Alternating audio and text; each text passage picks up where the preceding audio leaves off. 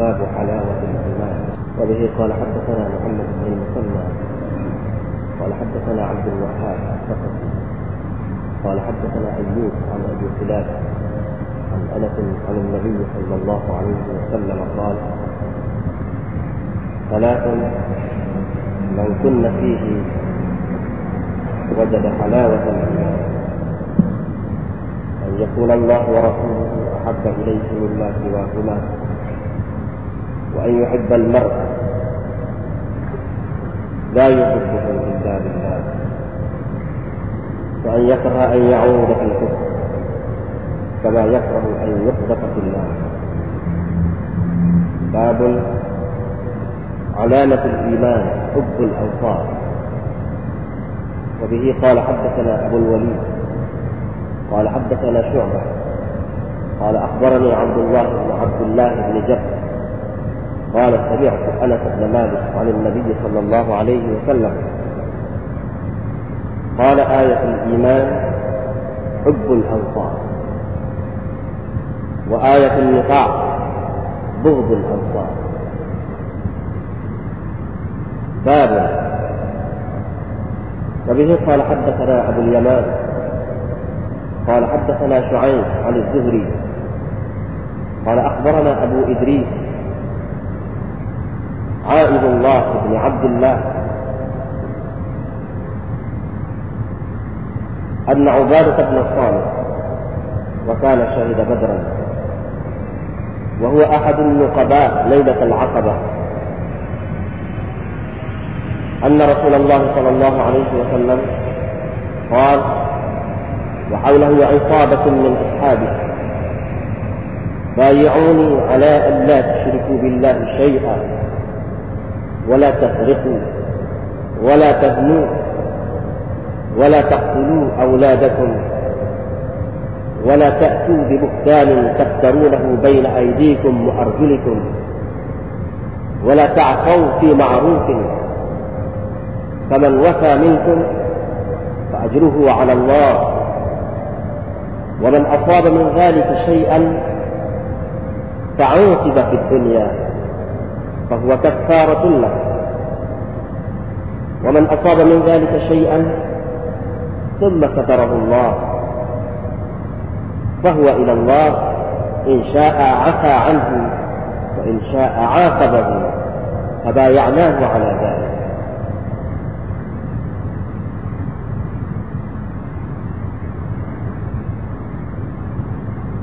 bab kemanisan iman. Muhammad ibn Musanna menceritakan kepada kami. Katanya, Abdul Wahab Al-Saqafi menceritakan kepada kami. Katanya, Ayyub menceritakan kepada kami daripada Abi Khilabah dari Anas daripada Nabi sallallahu alaihi wasallam sabda baginda. Juga perkara sesiapa yang ada tiga perkara ini padanya. Ia merasai kemanisan iman. Yaitu Allah dan Rasulnya paling dikasihi olehnya daripada selain daripada dua selain daripada keduanya dan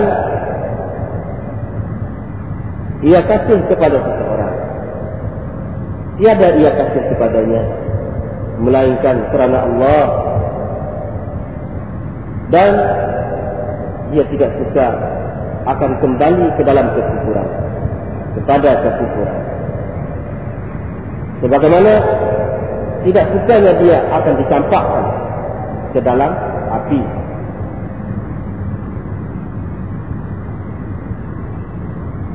Sebab alamat iman ialah tingkatan ansar.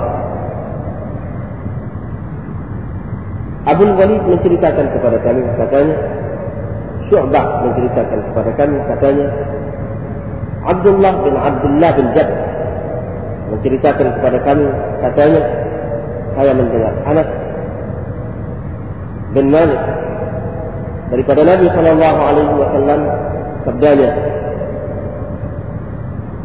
tanda iman itu ialah cintakan ansar dan tanda nifaq ialah bencikan ansar Bah, Abu Yaman menceritakan kepada kami.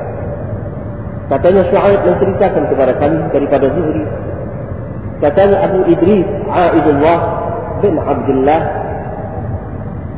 menceritakan kepada kami bahawa Ubadah bin Aswamid beliau telah ikut serta dalam peperangan Badar. Dan dia adalah salah seorang nasib pada malam Aqabah bahawa Rasulullah sallallahu alaihi wasallam bersabda ketika mana di Rasulullah sallallahu alaihi wasallam ada sekumpulan sahabat-sahabat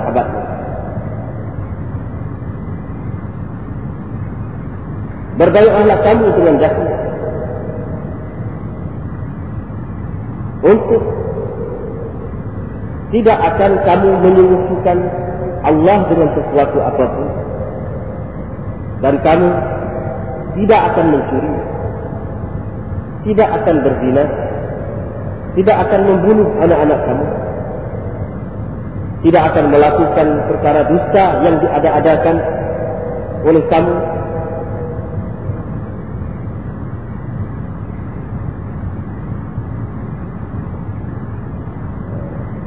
secara terang-terangan atau dengan mentak-mentak baina aidikum wa arjulikum dan kamu tidak berhaka dalam perkara ma'ruf.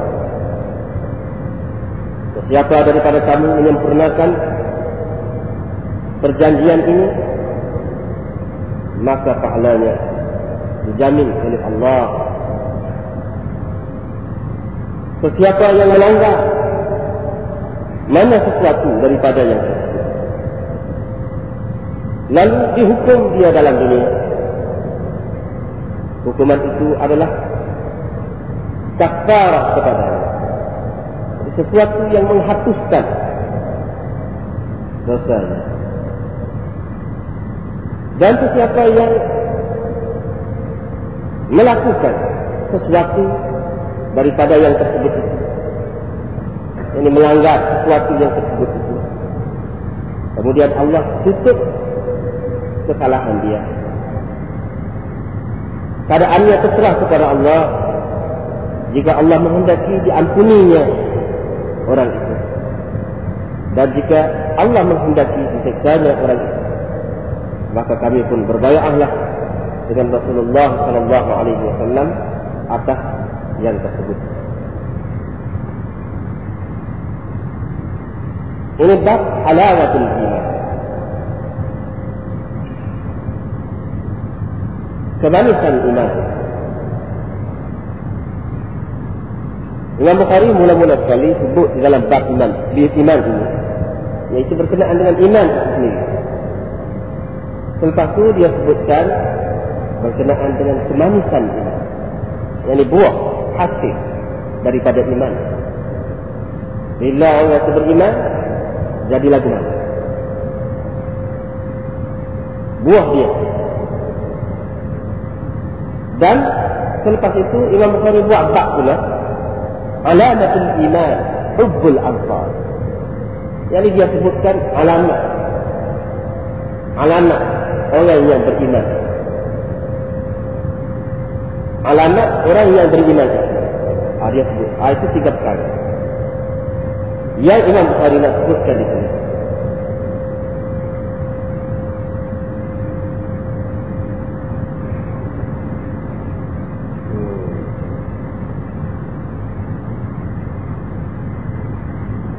Kemudian Imam Bukhari ambil tajuk dia ni daripada hadis yang dikemukakan oleh dia di bawah bawah tajuk dia ambil situ yaitu salatun man kunna fihi wajada halawatan iman itu dia kadang-kadang Imam Bukhari ambil tajuk dia daripada ayat pertama Kadang-kadang dia ambil daripada hadis. Kadang-kadang dia ambil daripada asal sahabat. Dan kadang-kadang tak ada semua itu pada zahirnya. Tetapi adalah sesuatu yang diistimbakkan oleh dia. Daripada hadis ataupun ayat-ayat yang dikemukakan di bawah saja. Itu adalah cara-cara iman. Ha, jadi sebutkan kemanisan iman itu. Iman itu ditasbihkan. Dengan sesuatu yang manis. Dengan sesuatu yang manis. Katakanlah seperti madu. Katakanlah seperti madu iman dan iman itu ada boleh rasa dengan lidah. Rasa itu rasa dengan lidah. Sudah manis atau masin atau pahit dan sebagainya itu. Jadi bagaimana? Sebut di sini. Ini sebut di sini kalau dalam ilmu balaghah. Ala sabil al-isti'arah at-takhyiliyah isti'arah takhyiliyah dan lawazim yang disebutkan di sini yaitu wajadah dia rasa kemanisan iman. Tapi kemanisan iman ini hak rasa manis. Apakah manis itu manis hissi atau manis itu manis maknawi? Ah, itu perbincangan panjang pula di kalangan. Jadi orang hati dia bila kita orang tu bila dia berasa manis rasa tu anggota dia tubuh dia hati dia berasa tu kalau kita tidak kata lidah hati dia berasa tu atau itu sesuatu yang maknawi. Majaz saja. Bahasa pinjam saja. Maknanya berasa mana itu? Maknanya ikut. Tuhan suruh pada ayat kepada Allah dan Rasulnya ikut. Apa saja. Seseorangnya kalau itu manis walaupun dia. Seseorangnya jadi dikatakan manis. Nah, jadi bagaimana? Ada dua pendapat. Nah, jadi bagi fukaha dia mengatakan manis itu adalah manis maknawi. Maksudnya bila seorang itu sayang kepada Allah dan Rasulnya melebihi sekalian yang lain. Dan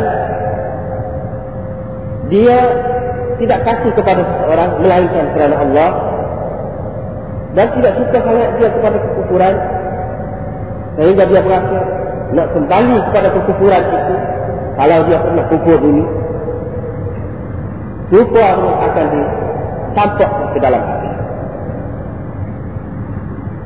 nah, jadi kalau ada ini semua maka dia akan berasa, itu mengikut kesahaknya dengan mana? hak payah perintah Allah SWT perintah Rasul itu payah dia boleh tanggung. Dia berasa mudah dan dengan senyum tak. Seseorang yang sekarang itu manis tidak faham. Oleh kerana saya cinta kepada seseorang itu kerana Allah, walaupun payah, walaupun susah, walaupun tidak ada apa-apa kaedah dia bagi kepada kita, kita tetap payah kepada dia. Tetap menyusahkan diri kita kerana dia. Tak ada kaedah apa, bukan keluarga, bukan anak-anak.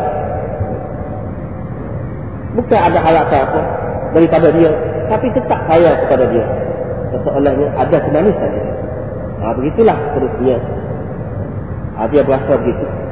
Dan ha, itu adalah satu perbandingan. Tetapi mengikut ulama sufi. Dan ini sesuai dengan salah.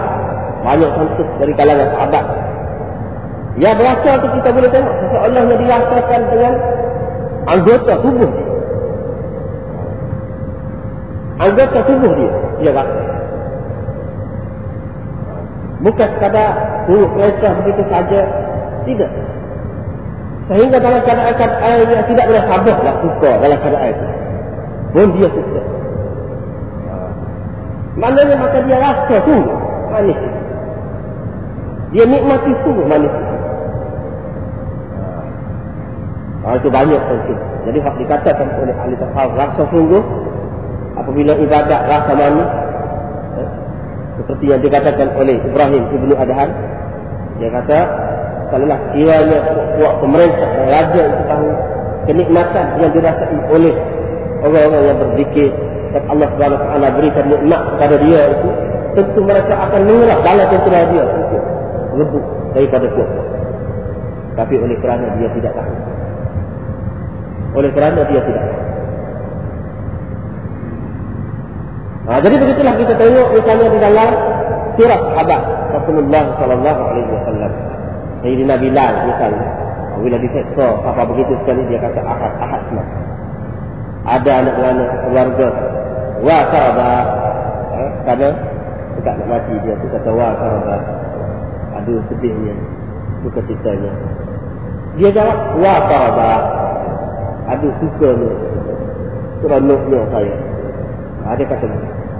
Tapi dalam keadaan itu dekat nak mati dia kata gadan alqal ahibbah Muhammadan wa ahibbah. Gadan alqal ahibbah Muhammadan wa ahibbah. Esok saya akan bertemu dengan kekasih-kekasih saya. Muhammad dan pengikut-pengikut. Esok saya akan bertemu. Dia suka oleh keadaan. Nah, itu keadaan. Ada sahabat ada sahabat yang manis. Manis iman dia tu. Memang kita tengok. Rasulullah sallallahu alaihi wasallam telah menentukan dua orang sahabat dia untuk berkawal pada waktu malam. Nak jaga daripada musuh yang lain-lain duduk tidur dua orang. Dia suruh kawal. Hak seorang, hak dua orang tu dia kira bergile-gile. Seorang tidur, seorang berjaga. Hak, hak jaga. Jadi pernah berlaku Hak saya hak, hak, hak tak tidur tu. Dia bangun semaya. Dia semaya.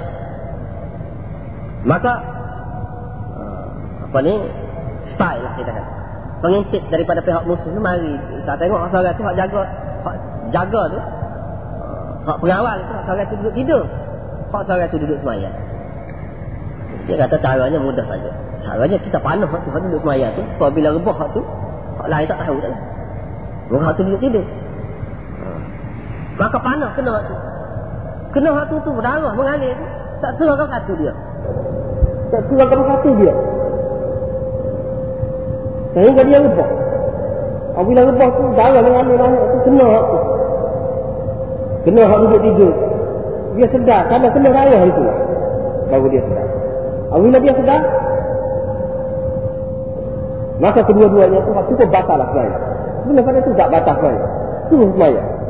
Apabila rebah tu, satu sedar tu, ha, kedua-duanya pun menuju cari satu.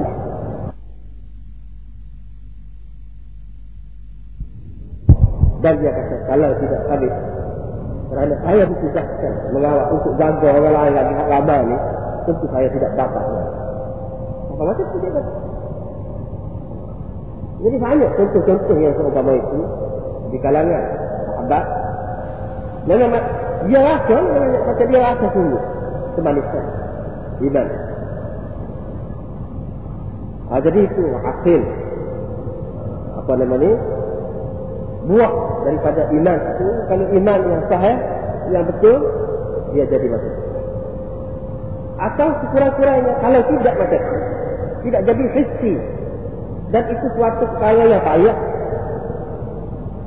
Maka kurang-kurangnya baru berhasil baru bermakna pohon iman kita, kita berbuah apabila ada dari segi makna tuntutan iman itu. Kita buat dengan segala senang hati. Seseorang yang manis. Dengan senyum dengan suka hati. Rasa nampak payah nampak kurut nampak macam pahit macam berat. Tak ada nampak begitu. Ha, itu maknanya buah buah ha, itu makna buah Kemudian manis itu hak ni hak Imam Bukhari nak habis. Kita jangan lupa. Imam Bukhari nak menyabitkan di awal bab dulu yaitu iman itu bertambah dan berkurang. Iman itu ucapan dan perbuatan.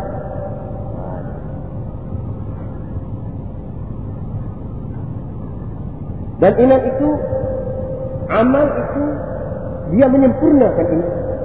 Ada kena-mena, ada memberi kesan kepada iman itu. Bahawa itu yang nak disabitkan oleh Imam Bukhari. Kerana dia nak menolak sahabat murjiah. Yang mengatakan, iman itu tidak mudarat apa-apa. Amalan tidak berguna kepada iman itu. Tidak jadi bertambah dengan amalan. Begitu juga tidak jadi kurang iman itu dengan Eh? Amalan jahat kita. Ha, kata dia. Jadi Imam Bukhari nak menyabitkan di sini dengan membuat tajuk manis iman. Maka manis ini dia ada lebih pula. Ada manis sangat. Ada kurang manis. Itu dia berbeza-beza itu. Itu menunjukkan dia terhenti di atas ini ayat disebut iaitu Allah dan Rasul paling disayangi oleh dia lebih daripada yang lain. Ha, apabila sempurna kalau sebanyak mana orang itu kasih kepada Allah maka kita dia banyak sulah manis. Begitu juga kalau dia kasih kepada seseorang itu kerana Allah seikhlas mana. Seikhlas itulah akan dirasai kemanisan iman itu oleh. Begitu juga kalau dia itu Beriman itu siapa dia berasa tak suka sangat kepada kekufuran. Dia sendiri tidak suka. Tengok orang lain nak terjerumus dalam kekufuran itu dia tidak suka. Dia tidak boleh duduk. Dia tidak jenayah tidur. Ada orang lebih kurang gitu. Ada orang tak boleh. Ha. Kerana iman. Dia tak boleh tengok kufur itu. Dia berasa sesuatu dia sendiri akan ditampak ke dalam hati. Dan memang begitu pun. Kalau dia kuat, dia boleh dicampurkan ke dalam api neraka. Maka mengikut kadar itulah kemanisan yang dirasakan oleh dia. Kemanisan yang dirasakan oleh dia itu mengikut kadar tak tadi.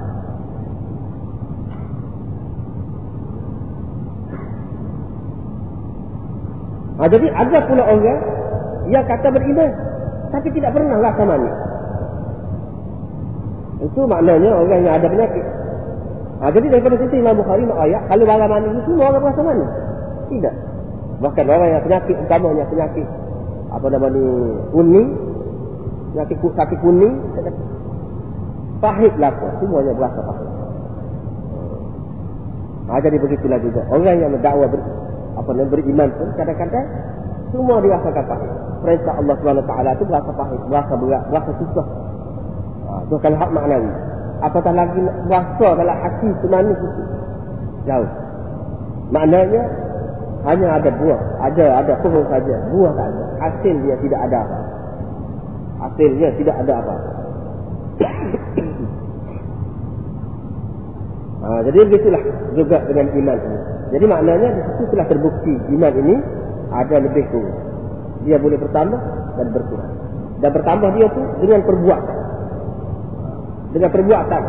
Bukan dengan iman itu sendiri tak kasih kepada seseorang mesti ada bukti dia. Bagi ziarah dia buat baik kepada dia. Itu amalan itulah yang menyebabkan jadi bertambah. Kau manis.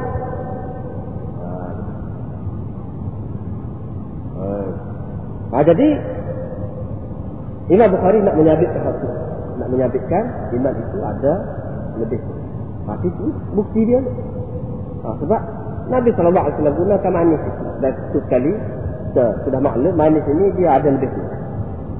Jadi kalau begitu, iman itu pun begitu juga. Nanti di atas keadaan seseorang itu.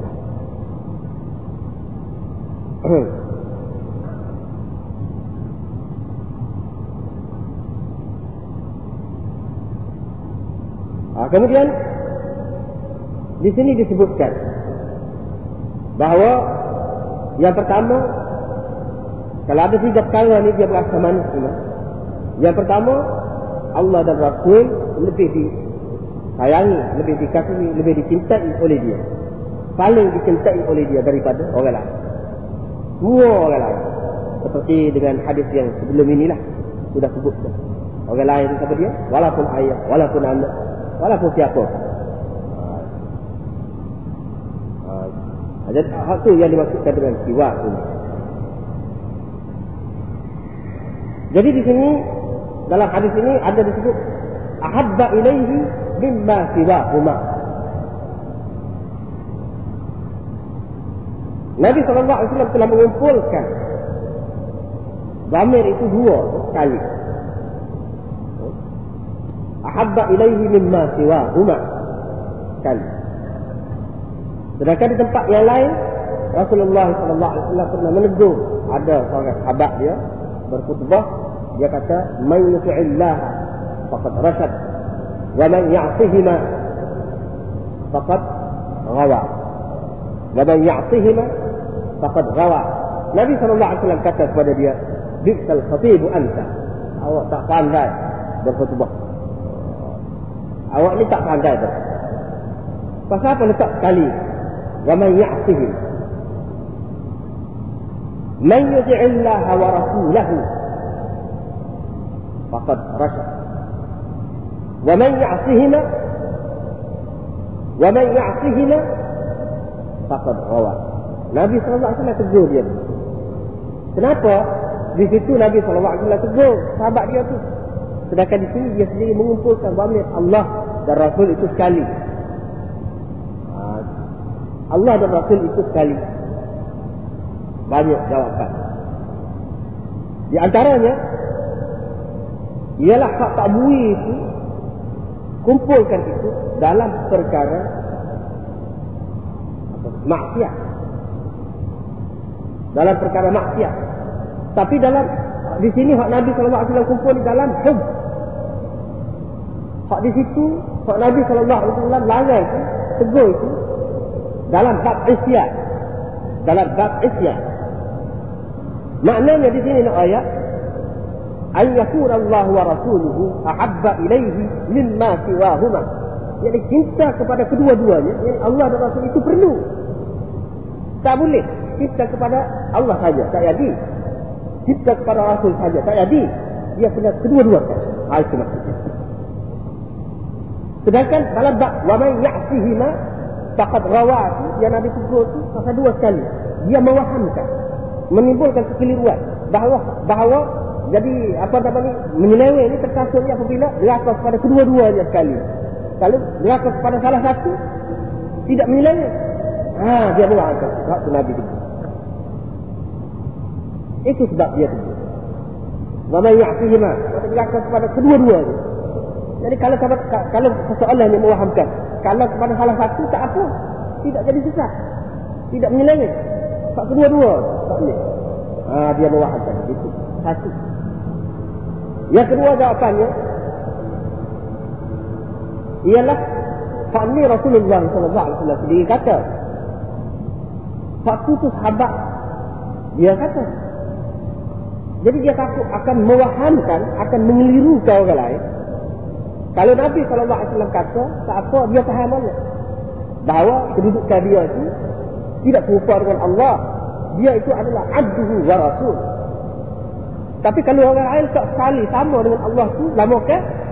Dia kata Nabi, dia kata Nabi ini ada sifat-sifat ketuhanan pula. Ha, takut jadi gitu. Jadi dia nak ajar. Jangan. Dia tak begitu. Kena letak buku. Ha, itu. Makam takdi.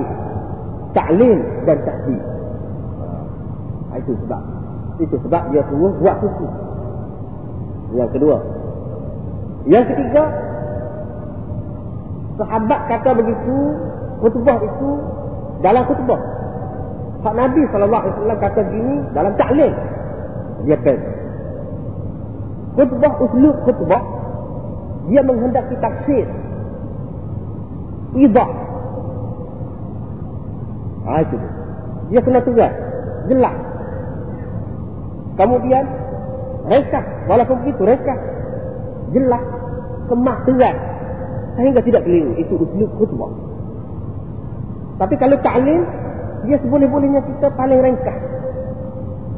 Kalau hak bamir itu kalau boleh suku, kita letak sekali. Sebab apa? Itu lebih mudah untuk diingat. Banyak kata banyak yang kita nak belajar ni. Jadi kalau kita buat buku-buku, buat ayat kasar-kasar, isinya sikit sangat, poinnya sangat sikit. Jadi maknanya nak ngaji, lambat boleh ilmu macam tu, lambat banyak. Ha, jadi makam taklim menghendaki dia kena satukan. Ha, itu. Ha, ini dari segi pendidikan. Dari segi pengajaran, teknik pengajaran. Kalau dalam kutubah, no, tak apa dah benda, dah ayat. Misalnya, ingatkan mati. Ayat hati. Ya billah, sejelah billah. Tak banyak, tak apa. Baik, itu seluk khutbah. Tapi kalau mengajar, biar sebanyak-banyak isi. Itu teknik mengajar Rasulullah sallallahu alaihi Tetapi Syekhul Hind mengatakan beza ya daripada orang. Dia kata bukan lagu tu. Waktu tu ya mungkin juga kata dia. Tapi saya berpendapat tidak lagu itu. Saya berpendapat tidak lagu itu.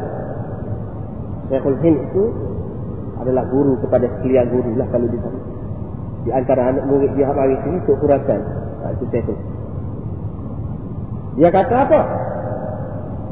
Ini kerana silap sebut tu. Silap mengerti kata dia. Ha. Supaya dalam Quran. Ya ayuhal ladina aman la taqulu ra'ina wa qulu zurna. Ha. Jangan kata ra'ina. Kata unzur. Sebab di situ akan boleh diambil kesempatan oleh orang-orang tertentu. Dia akan kata misalnya Yahudi kata ra'ina. Kata dia. Ha, dia panjang ada peluang. Kita kena cari jalan yang tidak ada peluang untuk orang nak guna. Ayat kita, bahasa kita itu. Ha, jangan, jangan, jangan bagi ada peluang. Ha, jadi begitu juga di sini. Orang tu, sahabat tu, dia kesubah, dia kata begini. Man yuti'illah wa rasulahu faqad rasyat wa man ya'fi bima. Faqad rawa. Ha, dia mengerti. Tu, saya kulturkan. Cuba kita try. Man yuti'illah wa rasulahu faqad rasyad wa man ya'tihima. Orang yang taat kepada Allah dan Rasulnya, dia telah mendapat petunjuk dan orang yang berhakal kepada keduanya, mana dapat petunjuk juga. Kalau lagu itu tak betul makna. Takut hawa tu suku pula, tak kena berikut. Ah. Sebab apa? Kalau kita nak kata, itu khutbah itu, kepada sahabat saja dan Nabi SAW tidak guna lagu itu.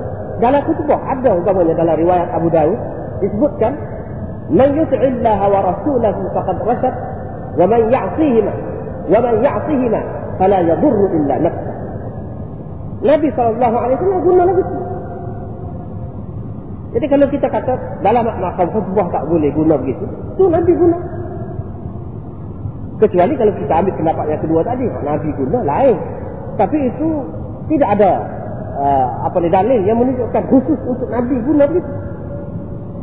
Sebab asalnya hak Nabi buat, Nabi SAW buat itu, apa ni, uh, dikehendaki oleh lain itu, itu saja. Kecuali ada dalil yang menegur. Jangan buat lagu.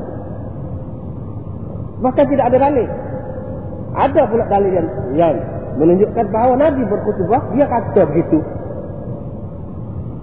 Ini menunjukkan cara dia baca itu tak benar. Dia mesti itu tak benar. Ha, itu tidak. Bukan kerana apa nama ni hmm, ha, bukan kerana apa ni sebab-sebab yang lain. Tapi kerana itu kata saya. Jadi itu sangat mana. Ialah mana-mana ambil.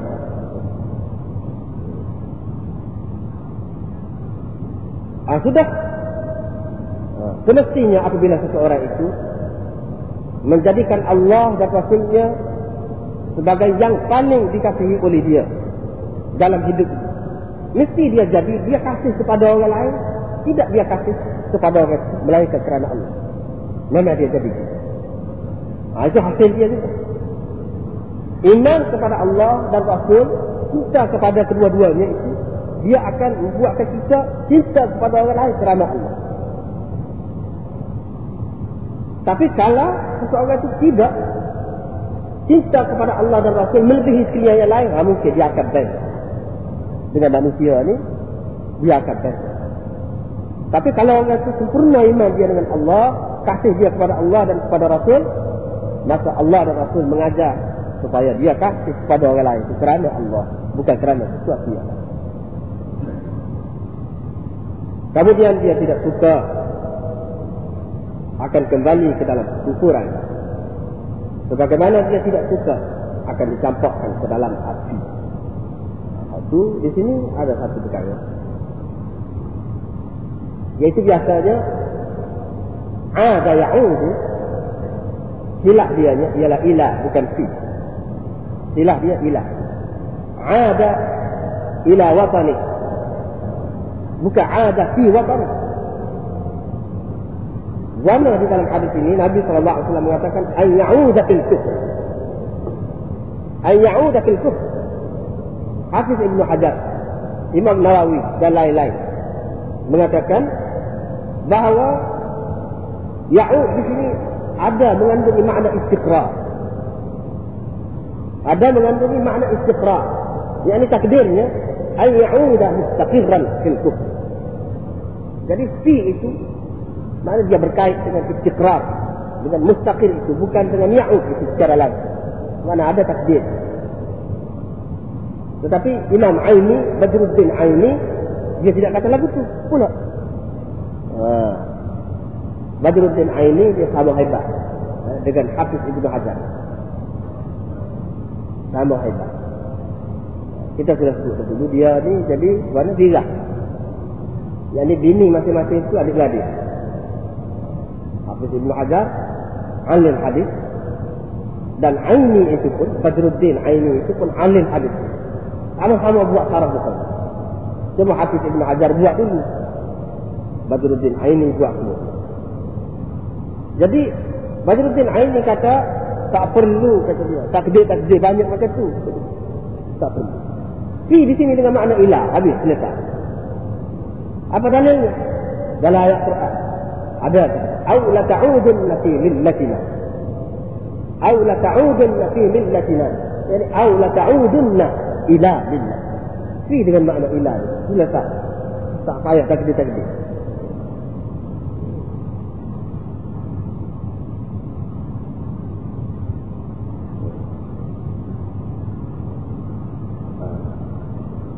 Kemudian bab alamat iman itu ialah hubbul ansar yang dicintakan. Ini alamat. Dia ada alamat. Apabila seseorang itu beriman, dia ada alamat dia, tanda-tanda. Sebab iman itu kalau duduk dalam nak berasa manis itu tu itu masalah rasa. Kita bukan boleh tahu. Kita bukan boleh tahu.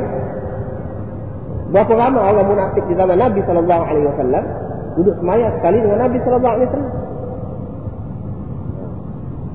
Duduk semaya sekali dengan Nabi wasallam. Dan dia mengaku beriman. Macam mana kita nak tahu? Alamat. Ah itu sebab Imam Bukhari buat tajuk begini pula. Alamatul iman hubbul awsaf alamat iman itu tanda iman itu ialah cinta kepada Allah. Tadi dia sebut cinta kepada seseorang tidak kerana lain melainkan kerana Allah. Itu siapa saja dia kena macam itu siapa saja dia kena cinta apalagi kalau orang yang begitu berjasa kepada kita seperti Ansar ini kita kena lagi lah saya Sehingga patut kita buat bak kuku. Sebab itu dia buat bak kuku. Hubbul iman. Ha? Hubbul ansar minal iman. Alamatul iman, hubbul ansar. Alamat iman ialah hubbul ansar. Abu Walid menceritakan kepada kami katanya Syu'bah menceritakan kepada kami katanya Abdullah ibni Abdullah ibn Jab menceritakan kepada kami katanya saya mendengar Anas bin Malik daripada Nabi sallallahu alaihi wasallam Katanya tanda iman itu ialah cintakan Allah. Kasihkan Allah. Dan tanda nifak itu ialah bencikan Allah. Benci kepada Allah. Itu tanda nifak. Jadi seperti kita sebutkan tadi. Kalau tidak kita tak boleh tahu. Tapi orang munafik ini dia tak boleh suci. Oleh kerana kalau dia kasih tak ambil. Ambil, tak berjaya. Dengan sebab itu, kalau hak lain tak nampak, hak minat. Jadi bencinya kepada Allah. Bencinya kepada sahabat. Lah, kan. ha, itu lah. Itu tanda. ha.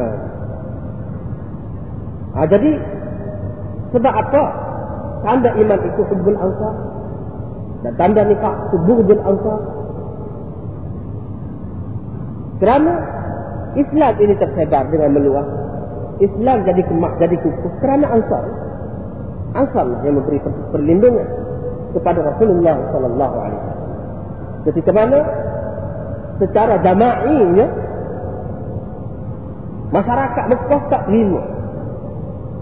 Keseluruhannya tak terima Rasulullah sallallahu. Tetapi mereka ini secara jama'inya terima. Rasulullah SAW. Kerana itu dia ada kehidupan. Sekian lama Rasulullah duduk berjual di Mekah. Sepuluh tahun. Hanya dengan cara musuh. Dalam keadaan bertentangan, balas semua. Dalam keadaan bermusuhan. Hak ni tidak benar nak buat ibadat. Hak ni larang buat begini. Hak ni sektor terpaksa kena hijrah. Ha, ke Habsyah. Ha, jadi itu keadaan di Mekah. Ha, jadi bila pada tahun yang ke sebelah orang Ansar ini, ha, ni. Ha, lepas pada itu apa nama dia buat tak suci. Dia menunjukkan apa nama ni bayar. Dia menunjukkan bayar. Ha, jadi pada tahun yang ke sebelah orang dia bayar dengan Rasulullah Sallallahu Alaihi Wasallam sebanyak apa nama ni sebelah orang. Ah dua belah. Bayar yang bayar yang pertama adalah uh, nol kan. Waktu jadi tidak semua ulama tidak dikirakan sebagai baik sebagai pertemuan.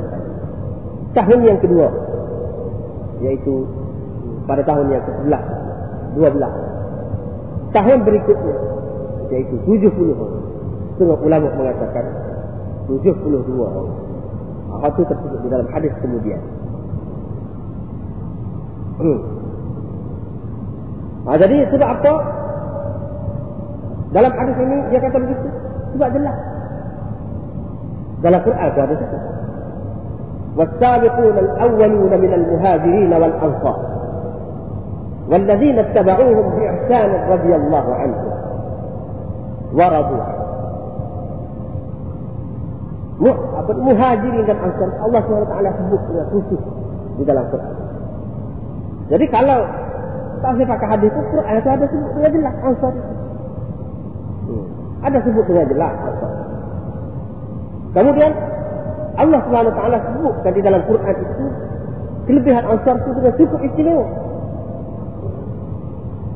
Allah SWT menggambarkan iman orang ansar itu dengan gambaran yang sangat istimewa yaitu walladzina tabawwa'u ad-dar wal iman min qablihim yuhibbuna man hajara ilayhim ولا يجدون في صدورهم حاجة مما أوتوا ويؤثرون على أنفسهم ولو كان بهم خصاصة ومن يوق شح نفسه فأولئك هم المفلحون فأولئك هم المفلحون Orang-orang yang sebelum datang mereka itu Yang ini puak-puak muhajirin sudah duduk dengan tetap di Madinah.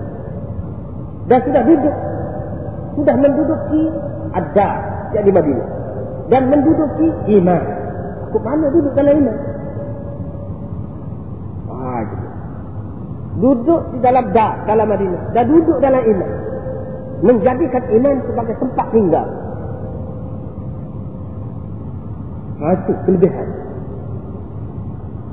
Dia tidak terasa apa-apa keperluan berasa lupa saudara-saudara. Saudara sungguh. Ini hasil daripada tidak cinta kepada seseorang melainkan kerana Allah. Walaupun dia perlu. Tetapi dia sanggup bui kepada puak-puak muhajir. Tak ada rasa kedekut, rasa sayang sikit pun. Kerana Kerana dia mengutamakan Allah dan Rasul. Rasulnya. Siapa keperingkat itu? Dia. Sehingga dia tidak kuasa apa-apa kesempitan, tidak kuasa payah. Memang jelas, nampak kemanusiaan dia, dia suka pun. Dengan buat muhajirin itu boleh berkongsi sama harta dan kesenangan dia. Orang yang macam tu, you kasus anak. Orang yang sudah dipelihara dia itu daripada kikir, sifat kikir diri. Oh, itulah orang-orang yang berjaya. Tuhan sudah kata, buat-buat ansar ini berjaya. Jadi dalam Al-Quran banyak. Dalam hadis pun begitu juga banyak. Sehingga Nabi sallallahu alaihi wasallam bersabda, "Lau salaka an-nas wadiyan aw shi'ban wa salakat al-ansar wadiyan aw shi'ban la salaktu wadi al-ansar aw shi'ban." Kalau sekiranya manusia semua ni akan melalui satu lembah atas satu jalan dan orang Ansar melalui satu jalan yang lain. Aku akan mengikuti jalan Ansar. Dalam hadis yang lain Rasulullah sallallahu alaihi wasallam bersabda, "Laula al-hijratu lakuntum ra'am min al-ansar. Kalau tidak sabit hijrah, kalau tidak kerana hijrah, nescaya aku menjadi salah seorang daripada golongan ansar. Itu kelebihan ansar. Dan nama ansar itu Rasulullah sallallahu alaihi wasallam telah berikan kepada mereka. Asal dia kuat-kuat ini mari daripada Sabak, negeri Sabak. Eh? Negeri Sabak, dia ni keturunan Banu Khailah asal. Tapi oleh kerana di situ ditimpa malapetaka, maka adalah nujum yang kata pada ketika itu, kalau nak selamat, keturunan pokok kamu ni larilah daripada sini, pergi duduk lain. Maka ada pokok Banu Khailah ni yang pergi ke Syam. Ada di antaranya yang pergi ke Madinah. Yang pergi ke Madinah itu, ada dua golongan. Iaitu Aus dan Khadrat. Dia pergi ke Madinah itu, puak-puak Yahudi sudah ada di situ. Yahudi menguasai Madinah pada ketika itu. Mereka itu terdiri daripada Banu Qainuqa, Banu Nadir dan Banu Quraisy. Sudah ada di Madinah itu. Puak-puak Yahudi ini tak mui keluar untuk puak-puak apa nama ni Banu Qailah ni nak pergi duduk di Madinah. Dah minta-minta sangat tu tak ada arah lagi. Minta sangat. Maka mereka memberi syarat. Boleh nak duduk di sini tapi dengan syarat. Setiap pengantin baru kamu, hak Cina tu. Kalau menikah tu, mula-mula malam pertama kena surah pada puak-puak kamu. Ah, itu sampai macam kita. Ah, dulu. Lalu berlakulah peristiwa, satu peristiwa. Iaitu seorang baru kahwin, tiba-tiba perempuan itu tidak tudung jalan dengan motor gedah. Maknanya zaman jahiliah ni pun sudah ada dah tudung dah. Dalam masyarakat ya. Cuma tidak sempurna lah. Jadi dia dedah. Dedah tu jalan tu. Jadi orang kata apa lah. Jadi tidak malu ni pengantin baru tidak apa ni tidak tudung. Maka perempuan tu sabar puak-puak ni. Kamu lebih patut malu. Kamu lelaki. Menggadai perempuan kami kepada bangsa asing. Kepada bangsa lain. Jual kami. Di mana? Maruah kami. Maka di situlah. Bergelegak masing-masing. Rasa tercabar. Kita pada itu pakaklah puak-puak ansar ini. Lama-lama semakin kuat. Lama-lama semakin kuat. Akhir sekali. Lawan dengan Yahudi itu. Kalah Yahudi ini semua. Ha itulah sebab dalam Quran kata. Wa kanu min qabli yastaftihuna ala alladhina kafaru. Falamma ja'ahum ma'arafu kafaru. Fala'natullahi ala al-kafir. Mereka selalu bila dia kalah dia kata nantilah. Bila Nabi akhir zaman ini mari. Kami akan mendapat kemenangan dengan ada adanya dia untuk melawan kamu. Ha itu. Ha, itu orang Yahudi kata. Jadi puak-puak ni duduk dengan sama atas juga. Selalu dia kata, itu lek juga orang tu.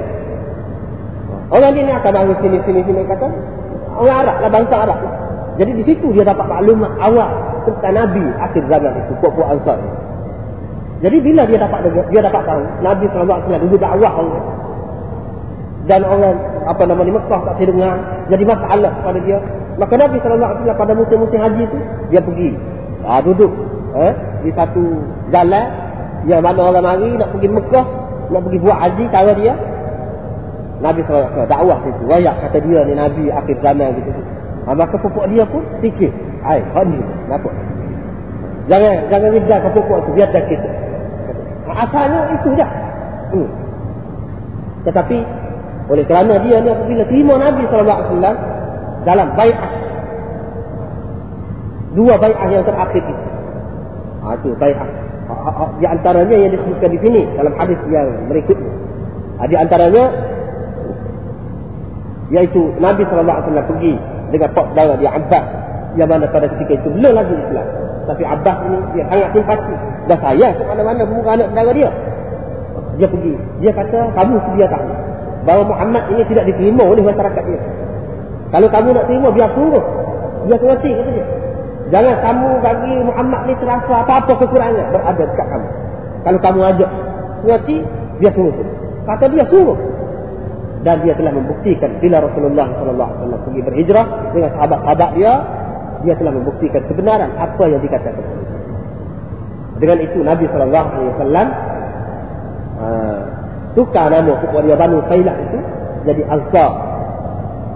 Lupa dengan Nabi Isa dulu, beri nama kepada anak-anak buah yang setia, anak-anak buah dia yang setia itu Hawari. Hawariyin. Hawari itu punya pembela, penyokong, penolong. Maka Nabi SAW beri gelaran kepada puak-puak Ansar. Ansar. Ha, itu asal. Jadi, kalau tidak Islam itu tidak sekuat itu. Ha, di situlah mula kuat Islam. Mula tersebar apabila bergabungnya muhajirin dan ansar. Jadi maknanya saya kepada orang macam ni. Bermakna saya kepada agama. Saya kepada Allah dan Rasul. Macam mana tidak iman? Benci kepada orang yang macam ni. Sedangkan dia tu tak ada maksud lain.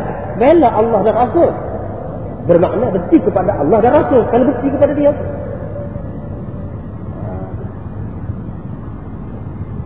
Ha, begitu. Ha, jadi di sini disebutkan kelebihan Ansar itu secara khusus. Adapun muhajirin, tentu sekali dia itu lebih. Tentu sekali dia itu lebih. Tahu mana yang lebih itu? Di sini sebut ni. Dalam Quran. Oh, betul awal minal muhajirin. Sebut muhajirin dulu. Tapi oleh kerana jelas, takut-takut. Sahabat-sahabat itu di zaman Nabi SAW itu terutamanya. Dan begitu juga kita yang kemudian ni takut rasa. Muhajirin itu keluarga Nabi. Kebanyakan ada juga perkaitan keturunan itu mana-mana pun. Kemudian dia tu lebih benar. Banyak dalam hadis sebut. Kelebihan muhajirin. Dalam Quran begitu juga banyak. Lah bukan takut jadi susuk pula ni. Tersembunyi pula hak ansar ini. Maka Nabi SAW sebutkan secara khusus berkenaan dengan ansar. Ha, itu. Ha, jadi daripada sini, tanda juga iman itu, iaitu tanda iman itu kasihkan ansar. Begitu juga sahabat-sahabat Rasulullah SAW yang lain. Tanda orang yang tidak beriman iaitu benci dan dendam kepada sahabat-sahabat Rasulullah sallallahu alaihi Kita kena ingat. Anda sudah sebut dah dulu beberapa kali bahawa Imam Bukhari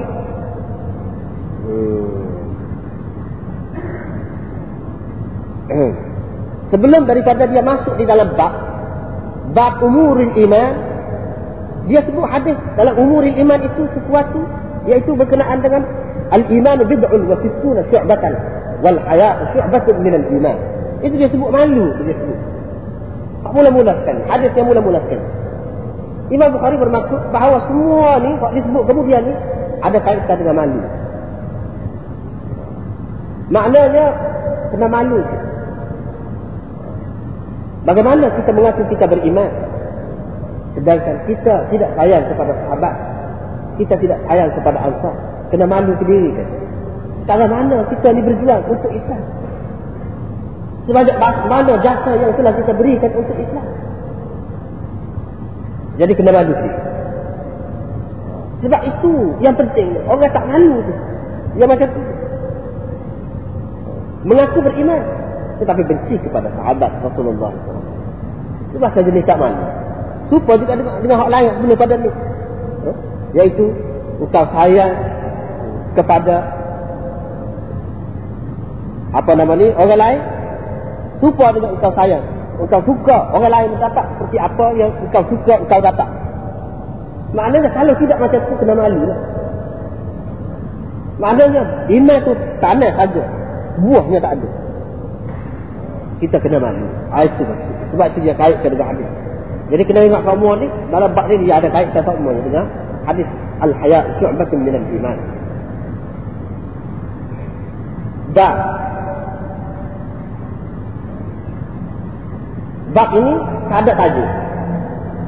Ah, ini kali pertama kita jumpa dalam buku. Dia sebut bab haddatsana. Kalanya bab alawatil iman. Bab min al-iman an yuhibba li akhihi ma yuhibbu li nafsihi. Ada saja ni bab saja. Kok mana? Ah, jadi kita Abu Bukhari itu cara dia tu clear. Tidak serupa dengan kitab lain.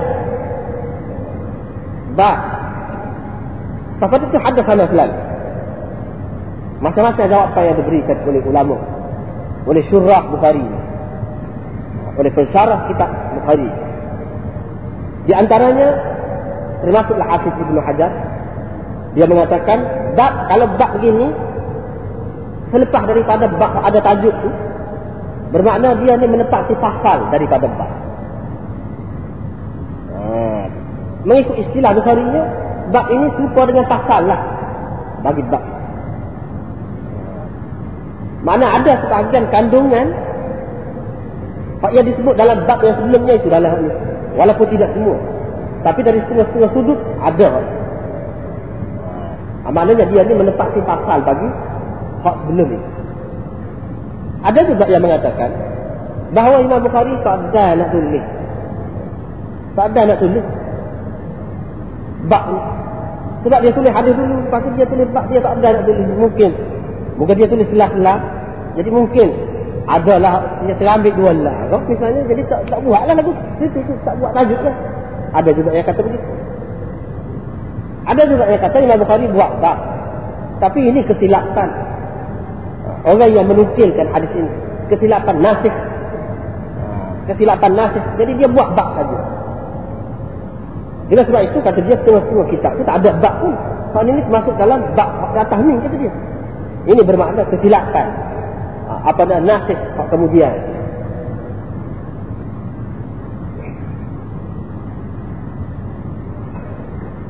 Kemudian ada yang mengatakan Bukhari buat gini ini dia sebagai peringatan. Dia menepati bukan bukan pasal tapi dia menepati tanbih. Sebab ada juga kadang-kadang bak dia buah bak gini saja di bawah tajuk kalau sudah ada semua pada dia itu dia tidak serupa. Jadi kalau kita kata pasal maknanya sirayan pecahan daripada waktu lagi. Tidak. Kata dia bab itu menepati uh, dia menepati uh, tanbih dalam kitab-kitab yang lain.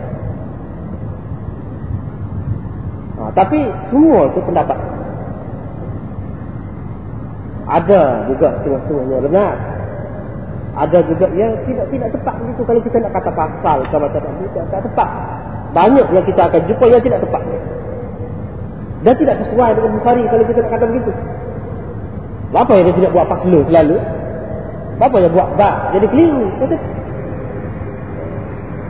Lepas tu kalau kita kata Imam Bukhari terlupa ataupun tersilap kau itu tak nak sabar. Sebab apa? Dia bukan lepas pada ni, lepas pada tulis tak mati selalu. Lama lah hidup lepas pada tu. Lepas pada tu, anak murid dia tu lama. Sampai 90 ribu. Anak murid dia yang terima Bukhari. Ha, jadi setiap kali dia mengajar tu, cek, cek sama, takkan dia tak jumpa. Dia. Tak nak sabar. Jadi dengan sebab itu, ramai juga ulama termasuk Syekhul Hind mengatakan ini bab yang macam ni kosong daripada terjemah yang macam ni. Dia kata dibuat oleh Imam Bukhari tashhidan lil azhar untuk menajamkan fikiran orang yang baca kita nak asah fikiran. Orang yang baca kita sebab dia buat kitab dia ni bukan saja nak mengumpulkan hadis. Dia nak ayat bagaimana cara istimbat Bagaimana kita nak ijtihad? Nak buat kesimpulan daripada hadis. Jadi dengan sebab itu ulama mengatakan fiqhul Bukhari fi tarajimihi. Kebijaksanaan Bukhari atau ijtihad dia itu terletak pada tarajim dia itu tajuk-tajuk yang dibuat oleh dia itu. Sebab di situlah kita nak tahu mazhab dia, aliran pahaman dia, kita tengok di tajuk dia itu. Dia sudah menunjukkan contoh-contoh lagu mana saya buat tadi. Babu halawatil iman. Saya ambil daripada hadis dalam. Ha. Begitu juga hal lain-lain. Sebab apa? Kut mana tu ada perkaitan. Jadi begitu cara. Cuba mu buat. Cuba mu buat ni. Lagu mana nak buat. Hadis ni. Kamu nak buat lagu mana? Tanya. Kalau hadis ni orang beri kepada kamu, kamu nak buat lagu mana?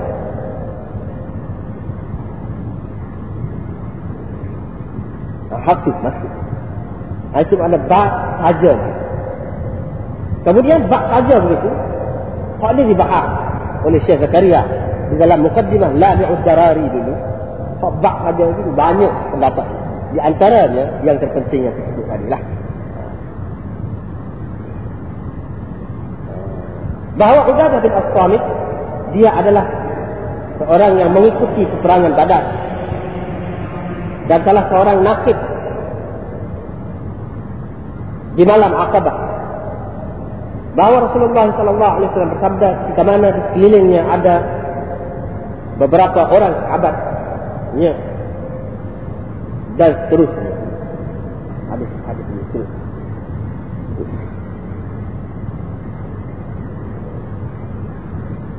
Ah, jadi baikah yang berlaku di sini. Bila berlaku? Hilah pula. Hafiz Ibn Hajar mengatakan bay'ah ini berlaku selepas daripada nama ni Hudaybiyah. Selepas daripada sulh Hudaybiyah. Ha, itu kan. Dan selepas daripada turun surah Mumtahanah. Surah Mumtahanah sudah tentu. Turun kemudian daripada uh, sulh Hudaybiyah. Dan ini kemudian lagi daripada surah Mumtahanah. Itu kata dia. Tetapi ada orang lain mengatakan tidak begitu. Hak ni ni tidak di hak ni ni bai'ah ini berlaku pada bai'ah Aqabah. Yang kedua. Yang pertama pada hari yang ke-11. Ah, pada tahun yang ke-11. Eh? Pada tahun yang ke-11 selepas Nabi sallallahu alaihi wasallam dilantik menjadi nabi. Tahun yang ke-11. Ah, jadi hak ni bai'ah yang kedua dia ada tiga. Tiga kita kira dua. Jadi kalau kita kira dua, hak ni termasuk dalam bai'ah yang kedua. Bai'ah yang kedua maksudnya apa namanya pada tahun yang ke-12. Hak tu itu sebelum Nabi SAW berhijrah ke Madinah. Jadi jauhlah lepas pada tu Hudaybiyah di tahun yang ke uh, yang ke-6. Ha, jadi hak dia sebelum itu lagi. Kata dia. Ha.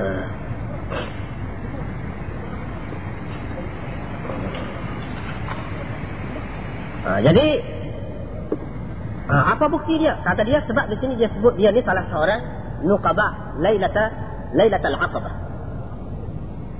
Tetapi hak tu tidak kuat sebenarnya. Bukan tidak kuat bahawa hak ni bai'ah ni berlaku pada tahun yang ke-12 daripada Nabi wasallam dilantik menjadi nabi. Tidak, bukan tidak kuat itu. Tidak kuat dari segi nak buat dalil bahawa hak ni berlaku pada tahun itu dengan dengan hadis ni. Jadi hak dia kata ahadul nuqaba lailatul aqabah. Tidak, tidak kuat. Sebab apa? Hak ni ni Abu Idris menyebutkan nak rayak kelebihan dia nak rayak kelebihan ubadah bin As-Samit itu. Bukan nak rayak bayat ini. Berlaku ah, apa nama ni pada malam akabah itu. Nak rayaknya dia ni orang istimewa. Satunya kerana dia ni ikut serta. Jadi cerita ni Ubadah bin As-Samit hadis ni, ni Ubadah bin As-Samit lah rayak dia jadi Ubadah bin As-Samit ni bukan orang main-main satunya kerana dia ni orang yang ikut serta dalam peperangan badar. Itu maklum orang yang istimewa. Orang yang ikut serta dalam peperangan badar ini. Sebab dalam Quran pun ada sebut tentang keistimewaannya. Kemudian yang keduanya iaitu dia ni salah seorang nakib pada malam akabah ni pun ayat kelebihan dia.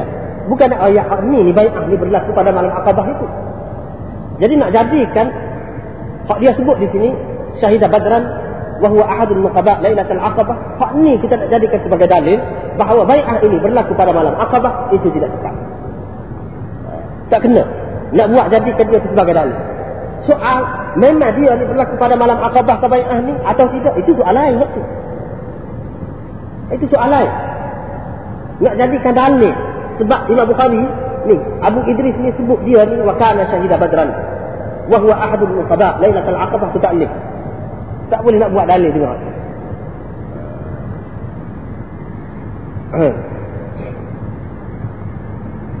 Yaitu Rasulullah sallallahu alaihi wasallam bersabda dan di sekeliling dia tu ada beberapa orang sahabat. Di sini. Ini mengatakan bahawa hak ni ni bai'ah diberlaku ni pada malam Aqabah. Bukan selepas sulh Hudaybiyah. Seperti kata Hafiz Ibn Hajar. Sebab apa? Sebab Ubadah bin As-Samit menceritakan di sini dengan menggunakan perkataan Isabah. Dalam riwayat yang lain ada pula perkataan Rah. Wa hawlahu rahkum min ashabi. Isabah ini, dia tidak lebih daripada 40 orang. Ah, itu dari segi lorong. Biasa 10 orang. 20 orang. Begitu juga Rah dia untuk 10 orang. Wa kana fil madinati tis'atu rahtin. Ah, itu dalam Quran.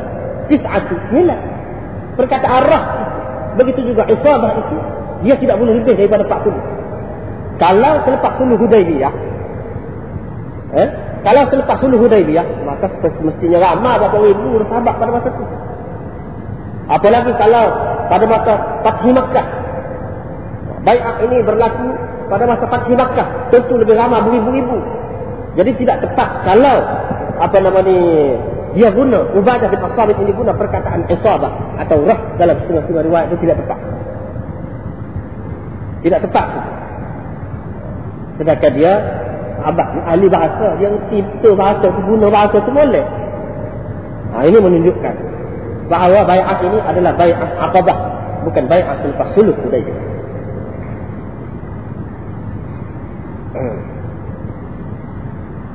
Tak apalah Ha, jadi ada beberapa perkara yang disebutkan di sini dalam bayat itu yaitu kamu tidak menyekutukan Allah dengan sesuatu yang lain. Kamu tidak mencuri. Kamu tidak akan berzina. Kamu tidak akan bunuh anak-anak kamu. Dan kamu tidak akan mengadakan dusta dengan terang-terangan atau dusta mentah-mentah. Baina aidikum wa arjulikum. Di hadapan tangan kamu dan kaki kamu. Maksudnya tengah-tengah. Metah-metah. Dia tu, buhtan ini mengadakan sesuatu yang tidak ada. Itu buhtan. Kalau ribah, upah tu, barang tu ada. Mana dia kekurangannya dia tu ada. Kita pergi ke orang. Mana kekurangannya ada. Itu nyupak orang. Ribah. Buhtan ini tak ada pun. Kita pergi kata dia tu lagu. Ha, itu buhtan. Ha, jadi reka, kamu reka betul-betul. Ha, itu maksudnya baina aidikum wa arjulikum. Ha. Ada juga ulama yang berpendapat baina aidikum wa arjulikum itu jangan kamu tuduh orang berzina. Ha. Yang mana jelasnya dalam perzinaan itu dalam hadis yang lain apa nama ni? Disebutkan idza jahada ar-rajulu baina syu'abiha al-arba' Empat sabat maksudnya tangan dan kaki. Maksudnya jima. Ada sebut di situ.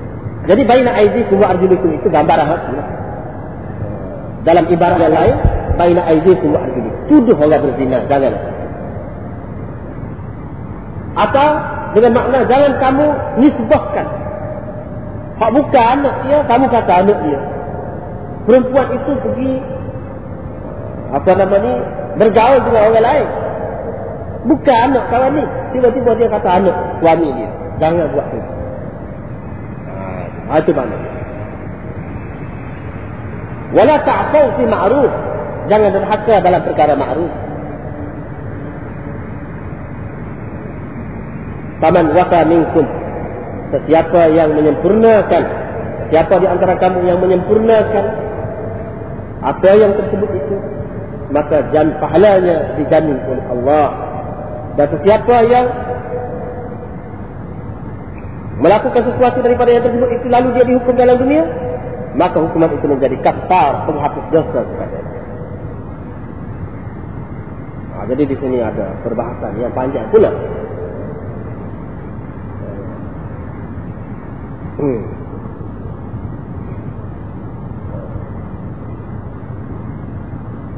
Perbahasan yang panjang pula. Hmm? sikit saja kita faham okay, kalau tak ada kita sambung jangan lupa iaitu hukum hukuman di dalam dunia. Hudud. Kerana seseorang melakukan zina mencuri dan sebagainya itu apakah dia itu kafar atau termasuk dalam zaj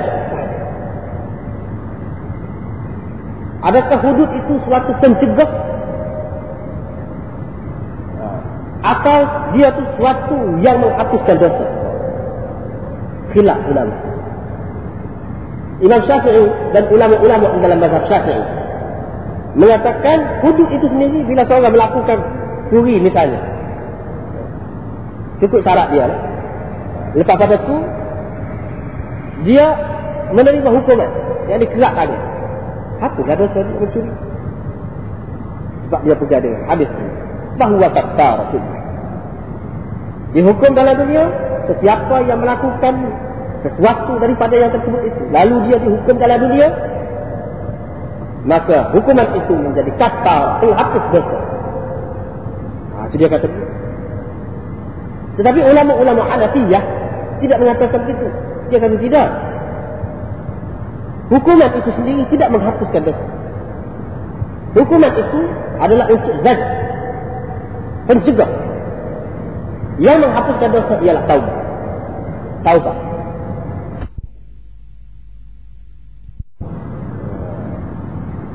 yang menghapuskan dosa ialah taubat. Hmm.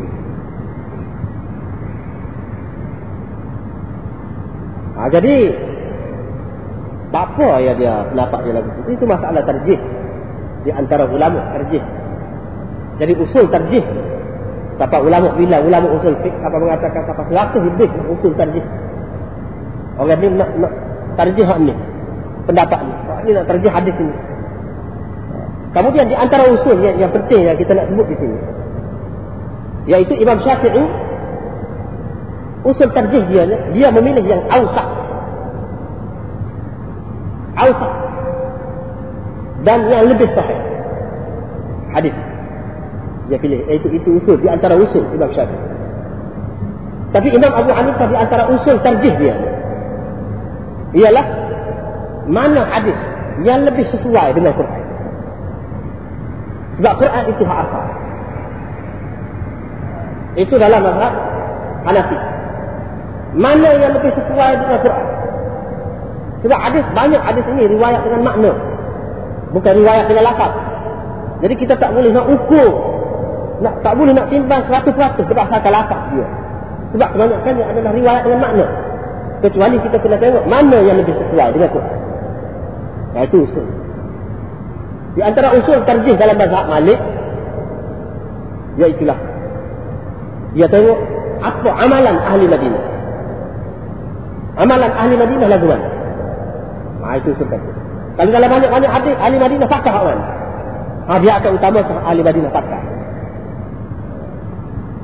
Adapun Imam Ahmad di antara usul dia ialah dia akan memilih dia akan mentarjihkan mengutamakan hadis yang dipakai oleh kebanyakan sahabat. Oleh lebih ramai sahabat. Sahabat. Itu di antara usul.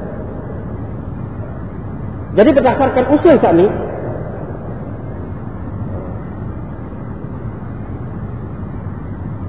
Imam Syafi'i dia kata hadis ini sahih dan kemah jelas. Bahawa kafaratullah. Kalau kita nak, tahu dalam Al-Quran, kata dia, kita tengok dalam bab zihar. Di antara salah satu kafarah dia ni, di antaranya hmm, apa nama ni? Fasyamu syahrain mutatabi'ain taubatan min. Faman lam yajid fasyamu syahrain mutatabi'ain taubatan min. Sesiapa yang tidak boleh merdekakan hamba dan tidak boleh buat yang satu lagi, maka dia kena puasa apa nama ni dua bulan berturut-turut sebagai taubat daripada Allah. Jadi hukuman itu kafarah itu sudah menjadi taubat. Ah itu lah asal dia. Dia pegang dengan itu.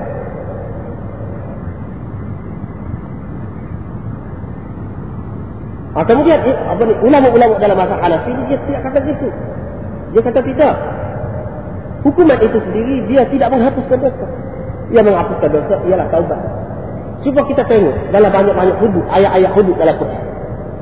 Misalnya, وَالسَّارِقُ وَالسَّارِقَةُ فَقْطَعُوا أَيْدِيَهُمَا جَزَاءً بِمَا كَسَبَا نَكَالًا مِنَ وَاللَّهُ عَزِيزٌ حَكِيمٌ Ayat selepas pada dia sebut فَمَنْ تَابَ مِنْ بَعْدِ ظُلْمِهِ وَأَصْلَحَ فَإِنَّ اللَّهَ يَتُوبُ عَلَيْهِ إِنَّ اللَّهَ غَفُورٌ رَحِيمٌ Dia sebut taubat Wasarik wasarik itu semua lepas pada itu semua selak tangan itu nakalan min Allah hukuman daripada Allah SWT. Tapi taman ta'aba min ba'di zulmi. Sesiapa yang bertaubat selepas daripada dia buat aniaya jadi selepas daripada dia melanggar hukum dia mencabul hukum itu dia mencuri ke dia berzina ke dia apa ke wa aslah dia, dia perbaiki keadaan dia. Fa inna Allah yatubu alaih. Dia terima taubat dia ada sebut taubat itu Begitu juga di dalam ayat muharabah. Apa namanya? Innal innal ladzina yuharibuna Allah wa rasulahu wa yas'una fil ardi fasadan ay yuqtalu aw yusallabu aw tuqatta'a aydihim wa arjuluhum min khilafin aw yunfaw min al-ard. ذلك لهم خزي في الحياة الدنيا ولهم في الآخرة عذاب عظيم إلا الذين تابوا وأصلحوا عذاب إلا Padahal sudah sebut dah hukum sebelum pada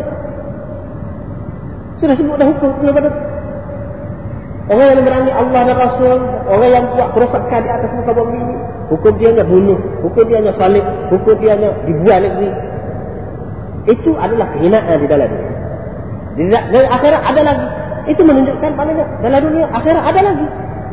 Kalau taubat itu sudah hapus dah Maknanya akhirat itu apa? Ada lagi So Yang kedua Illal lagi kecuali orang yang pertama. Ayat. Ayat. Dan banyak lagi yang lain-lain yang seumpama itu. Ayat yang lain yang seumpama itu. Kemudian kita tengok pula di dalam hadis Rasulullah sallallahu alaihi wasallam kita tengok di dalam hadis ada apa nama ni imra'ah ghamidiyah apa ni bukan itu hak lain hak lain Nabi SAW cerita pada dia menerima hukuman itu. Ada seorang sahabiah. Dia curi. Dia curi. Maka dia dihukumlah. Jajahnya dihukumlah. Siap, ada. Lepas pada itu Rasulullah SAW kata dia, Kuli astagfirullah wa atubu. Kata. Eh? Astagfirullah wa atubu ini. Maknanya tak pada dengan hukuman itu lagi. Kalau tak ada, banyak dia lagi lagi.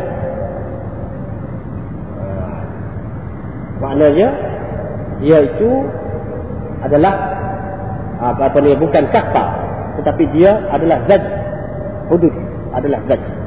Apa makna zad?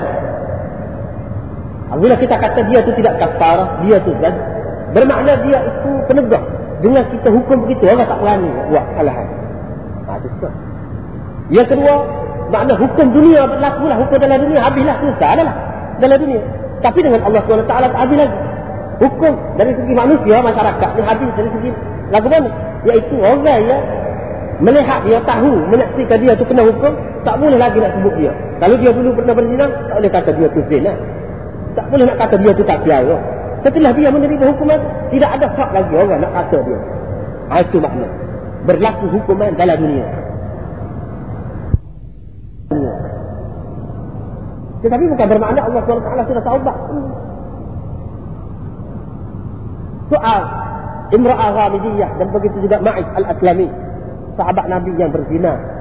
Kedua-duanya Ma'id Al-Aslami ya dia apa nama berzina tapi dia bersuah kepada Rasulullah SAW sudah diri dia suruh apa nama rejam. Maka lepas pada itu ada sahabat Rasulullah SAW kata adalah sebut yang tidak baik lah. Masih lagi duduk lagi maka Rasulullah SAW kata jangan kata begitu? Saya nampak dia duduk berenang dalam surga saya nampak dia duduk berenang dalam sini. Ah, Rasulullah kata. Jadi maknanya apabila sudah dilakukan hukuman itu, dilaksanakan hukuman itu, tidak ada hak lagi untuk nak kacau. Itu dia sini. Begitu juga Imra Agam ini ya. Dia berzina, dia bawa anak dia, apa nama dia kata dia berzina, Nabi kata, tak boleh orang bergandung. Tak tak pada dia beranak, tak boleh orang yang sedang menyusu, Nabi kata. Tu macam-macam lah, ringkasnya kita nak sebut ringkas takut kamu begini-begini. Macam-macam lah Nabi kata. Tapi dia mengaku semacam. Dia kata bersihkan saya. Saya nak bersih.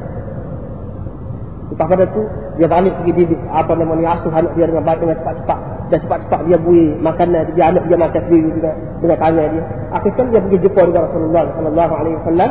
Dia jumpa kata dia tengok budak ni sudah besar, dah boleh makan sendiri. Dia kata, ha, sekarang bersihkan saya. Apabila dia jalan hukuman ke atas dia tu, dia kata, saya bukan main. Saya ni bukan mak walaupun dia perempuan. Hebat. Ha? berlaku kepada sahabat Rasulullah sallallahu alaihi wasallam begitu adalah bukti kebenaran Islam. Bukan maknanya kita kata sahabat. Lebih dia. Lebih dia. Dia sanggup dia menghukum. Fala wa rabbika la yu'minun hatta yu'aqibuka fi ma shajara bainahum thumma la yajidu fi anfusihim harajan mimma mimma qadaita wa yusallimu taslima. Satu ayat itu tepat untuk sahabat. Beriman sungguh. Lepas pada Nabi hukum, terima dengan sepenuh hati. Tak ada sungguh-sungguh. Dia kata saya bukan Ma'is. Sebab Ma'is itu dalam hadis ada disebutkan dia tu walaupun dia terima hukuman dia pergi apa ni apa ni serah diri dia tapi oleh kerana manusia apabila kena batu dia dia musuh dia susu muka dia dan dia lari je saya tidak lari saya tidak akan lari nak terima hukuman Allah SWT itu sahabat yang dididik oleh Rasulullah SAW salah tersalah itu soal lain tapi dia terima hukuman dia ada kesalahan Ha, jadi ada sahabat bersungguh juga waktu ada juga orang yang bersungguh. Mungkin tidak sahabat munafik ke. Yang bersungguh eh kata kepada dia. Nabi SAW marah juga. Nabi SAW kata jangan kata begitu. Kalau taubat dia tu dibahagi kepada semua penduduk Madinah ni. Tak mana dosa ni. Cukup padan dengan taubat dia. Kalau dibagi taubat dia. Semua tu apa berlaku. Harus tu besar taubat. Tinggi taubat. Jadi itu kerana dia sudah taubat. Dia pergi sudah diri. Itu bukti dia dia. Dia sudah taubat. Kalau macam bukan kerana apa nama ni hukuman itu tapi kerana dia sudah taubat. Sudah diri itu salah satu bukti dia taubat. Oh. Kalau kalau masalahnya begini, kalau orang itu dia buat kesalahan senyap dia. Tiba-tiba dia tu ditangkap. Maka dia dihukum halal. Tapi tidak jelas taubat. Kalau seperti itu, dia daripada awal lagi dia taubat, itu kita lain. Kerana taubat, bukan kerana hukuman itu. Kamu dia tanya lagi. Saya kita kena sambung semula lah kerana lewat ni.